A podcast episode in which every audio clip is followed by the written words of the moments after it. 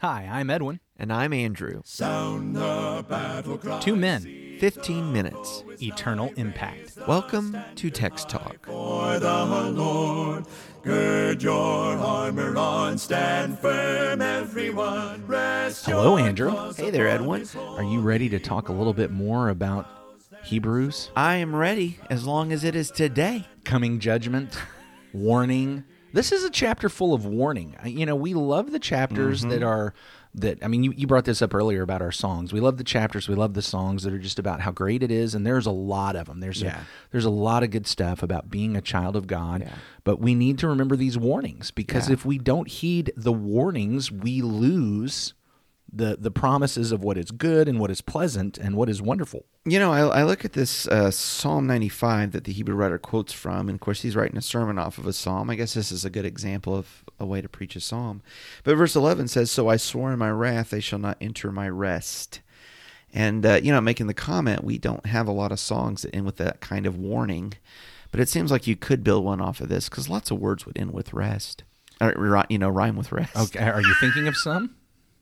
Best. It is not best to miss the rest. it is not best to miss the rest. Yeah, this is a test. Don't miss the rest. There you go. Yeah. Okay. Yeah, yeah. Well, come up with some more. Well, I'm sure we'll get emails about it We now, need we need a life with zest, or you'll miss the rest. or you'll miss the rest. Yeah. Don't miss the rest. Yeah, don't miss the rest. How about you go ahead and read some of the rest? Yeah, so we're going to read the rest, uh, verses 12 through 15, I guess. We'll do Yeah. that because we want to focus on today Yes. and how we don't miss the rest today, or what we can do today so that we don't miss the rest. Yeah. Go for it. Great. Beware, brethren, lest there be in any of you an evil heart of unbelief in departing from the living God. But exhort one another daily while it is called today, lest any of you be hardened through the deceitfulness of sin.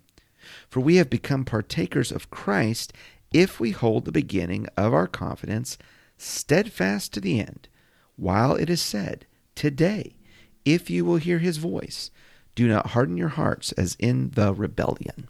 Don't harden your hearts as in the rebellion. As we pointed out throughout this week, don't repeat the sins of your fathers. The, the Hebrew author brings that back. That's where the, the quote in the psalm begins. Today, if you hear his voice, do not harden your hearts as in the rebellion. He comes back to that when he's saying, guys, this is important. Today. We, t- today is what we've got. You can't worry about yesterday. Correct. It's done. Today is what you've got. So today, do not let your heart get hardened. Mm. And because of the end, right? If you do, those are the ones he swore, they shall not enter my rest. Yeah. So we have today. We have today to get our heart right, keep our heart right, that we might know the rest of God. What fascinates me is there's a lot on the line in this chapter. The the Hebrew author is clearly scared that his that, that folks that he's taught, that folks that have listened, uh, the the folks that have served the Lord and turned to Him are going to turn away. In fact, it's it's kind of like right here in the middle of what we have as the third chapter. He's finally expressing very clearly, "Here's why I'm writing." Yeah. I am writing because I am concerned. Don't don't let this happen. There's, I I guess back in chapter two, he had talked about the not not drifting away, but here just very clearly, beware unbelief, beware being hardened, beware turning away from the Lord. And when he gets all that out there, uh, th- think of all the tools that he could have said we need to marshal. Here's some things that you need to bring along around you and beside you and in you and here's all the things you need to do to make sure that you do not let the lies of sin turn you away to make sure that you do not turn to unbelief but right here in this context, there's one tool that he brings up. Mm-hmm. There, there's one exhortation that he gives that he says, This is what you need to do to make sure that no one among you drifts off into unbelief. Can you see the tool that he has here? Yeah, I think it's in verse 13 when he says, Exhort one another daily while it's called today. Yeah. One another. One right? another is the tool. The brothers and sisters in Christ have a work and responsibility to exhort each other today. So he says, if you want to avoid unbelief, if mm-hmm. you want to avoid the lies of sin hardening your heart, mm-hmm. if you want to avoid that, what you need is to exhort one another. You need to be involved in this reciprocal relationship of challenge, of provoking, of of encouraging, of rebuking, of reproving, of exhorting, of admonishing, you know, a- across the gambit of those terms that we could use, whether we see them as more positive or more negative, it's about the fact that if we're going to make it, we need one another. Yeah. And we need that um, word, I guess, from one another. So, this is one of those great verses to look at and say that uh, Christianity is not about isolation. We aren't Lone Ranger Christians, you know, blazing our own trail and either dictating to God what it means to be a Christian or dictating to other people. Uh, that that we are part of a community, that we're part of a church. This takes us back to earlier in the chapter when he talks about the idea of a, a house of God, and Jesus, of course, is head over that house. Yeah. Uh, we're a part of it. We're a part of that family. We're a part of that household. I think this is a big struggle for us today. I mean, there are books, and I'm talking about culturally. I, don't, I don't just mean in our congregation or for you and me, though, because of our culture, it's becoming a problem more for our congregation, congregations I've been Yeah, involved in. yeah. And and that is is that we are in an increasingly individualistic, atomistic Mm-hmm. uh, culture that says that really you're supposed to leave me alone. I get to go do my own thing. And so so like there are books that have been written in fact decades ago now, Bowling Alone. Mm-hmm. You know these these documenting how in America the involvement uh, or, or the just the concept of being involved with other people is becoming less and less and less and less. Mm-hmm. And even in churches, I think we see that as I as I listen to folks in churches of all sizes that are talking about how there used to be this interaction that doesn't happen as much anymore. Whether you're talking about potlucks or studies or or just things that where, where folks would interact with one another Yeah. that that's just not happening as much as it used to because we are mirroring the culture not not sinfully though sometimes that's happening as well but just kind of this mindset of individualism i'm on my own I guess one of the things that if you know if we want to be about rectifying that, it, it's got to start with me. You know, I need to open up my house and have some hospitality. Somebody has to be an organizer. Yeah. I will say that you know, growing up, and, and I sense some of those those changes too. But in some of the churches where I grew up, there were different ones, different ladies, you know, that made sure these potlucks were happening and things like that. And then they go on their to their reward. Well, who stepped into that role? Who's doing those things Yeah. now? You know, and maybe it's maybe it's to your point. Maybe just as a society, we don't place a value on them. Um, maybe maybe it's not just the uh, the individualizing in the society, but I you know I've got a book about the juvenilizing of the society. Okay. you know that there's just a, a lack of maturity for people to step up and say, you know what, now I am in the role Okay. of an organizer. Now I am in the role of leadership. We're all sitting around waiting for somebody else to do it. Yeah. Somebody else does it, we'll be there, maybe, probably. Mm-hmm. But we don't ever think, well, I could be the one to do that. Some of this, though, I even want to take beyond just the idea of, first of all, recognize he doesn't say exhort one another weekly. Well, that's not what the psalm says. Yeah, Right. it doesn't say exhort one another weekly. It's daily. So we're talking about daily interaction. But th- this goes beyond the worship services and the classes of a congregation. But I will say it also goes beyond the events where somebody has arranged an, a special event of a potluck or a, a weekly study. It's it's about us being in life together with one another. And and I don't mean that in kind of that cliched, hey, we're living life together. I, I, mean think the we do life together, or do life together. yeah. Yeah. Get your cliches right. Yeah, you know, oh yeah, I, I go golf with these people, so I'm doing life together. No, no, but it is the idea of, I mean, we working with one another. Yeah. So you know, it's a great thing to be working to go work someplace because hey, you know what, Christians work here. Yeah.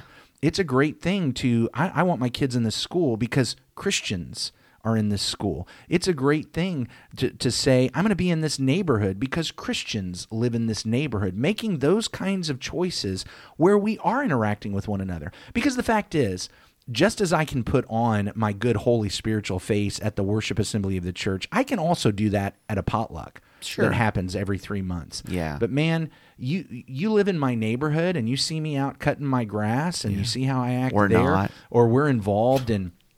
Or not cutting my grass. Yeah. Uh, you you see, uh, you, you know, we're involved in some of the same community organizations activities. and we we see how that works we our, our kids are on the same baseball team Yeah, together doing sports You- together, you doing start scouts to together, see, stuff like that. here's how i live Yeah. Now, what we have to do in all of those places is give one another permission to when you see me stepping out of line, I need you to exhort me. When when you see me drifting into hardness, you see me drift, drifting into unbelief, I need to give you permission to call me on that, to exhort me, to admonish, to we're going to get to later in Hebrews provoke one another Yeah. to love and good deeds. Yeah. I know that's your favorite verse. Well, it's one of. We'll talk about it when we get there. That's for sure. Uh, no, I, I appreciate what you're saying there. Um, this whole business about the the deceitfulness of sin and the unbelieving heart creeping in. Um, you know, it, it that it's not that's not a weekly thing, right? That's not a weekly thing. It, it happens slowly and it can happen imperceptibly. We've we've got a to be a little keeping bit day by day, Yeah. and thus the guard against it is today. the guard against it is today. Hey, you know what? That's another thing here. I like the way he says. How how how long are we supposed to do this? How long are we supposed to be exhorting one another? How long are we supposed to be having these reciprocal relationships? so long as it's called today. so long as it's today. Yeah, Yeah, Only, only on days that end in Y. Yeah. is that how we say that? That's exactly right. As long as long as we can call it today, we need to be doing this. So one of the Well- other things. Oh, go ahead. Well, I was just going to say, and, and so in that respect, you know, when we talked about I have a need for today, um, you know, to receive from other people, but then I also have a need to be, uh, I guess, vigilant in this way for other people, about myself and for others. It, it's a reciprocal Today. relationship. I need to give permission to people to reprove, uh, rebuke, exhort, to admonish, to encourage. I need to give them that permission, and I need to be in relationships where I have that permission. Now, yes, we need to consider it needs to be done in love. You know, we're not talking about relationships where we're, you know, kicking each other all the time, Right. wagging our fingers in one another's faces and micromanaging each other's lives. But we do need to be able to exhort one another. We do need to be able to say, "Hey, I'm concerned about this. Mm-hmm. You know, I, I know. I here's some things I'm hearing from you. Here's some things I'm seeing. Hey, what's going on here? Can we talk about that?" Now, here's one of the things that also grabs my attention. In the psalm, it's today if you hear his voice Right. do not harden your hearts as in the rebellion. Right. As the seven. Hebrew author is commenting on that, it's not hear his voice, it's hear one another's voices. You exhort one another. Yeah. In other words, God will use us. God is, and I don't mean this in the He's inspiring us or He's giving us uh, miraculous messages. It's just the fact that when when my speech and my exhortation is governed by the Word of God, people are hearing His voice. How do we hear the voice of God? As our brothers and sisters are bringing the Word of God to us. Yeah, and I think that goes back to the house that God built earlier in the chapter. He does have a church here for his work and for his purposes. He's working through us. I heard a, a, a great phrase one time, you know, that, that God works when we work. Yes, He does. That's exactly right. And so here is God's voice, if you will, accommodatively, but coming through his people, coming through his church to bless and help and minister to his people, his church. I also another mantra that I picked up uh, years ago. Uh, this this is actually came from recovery communities, but I love this, and I think we're seeing it here. When we win, I win.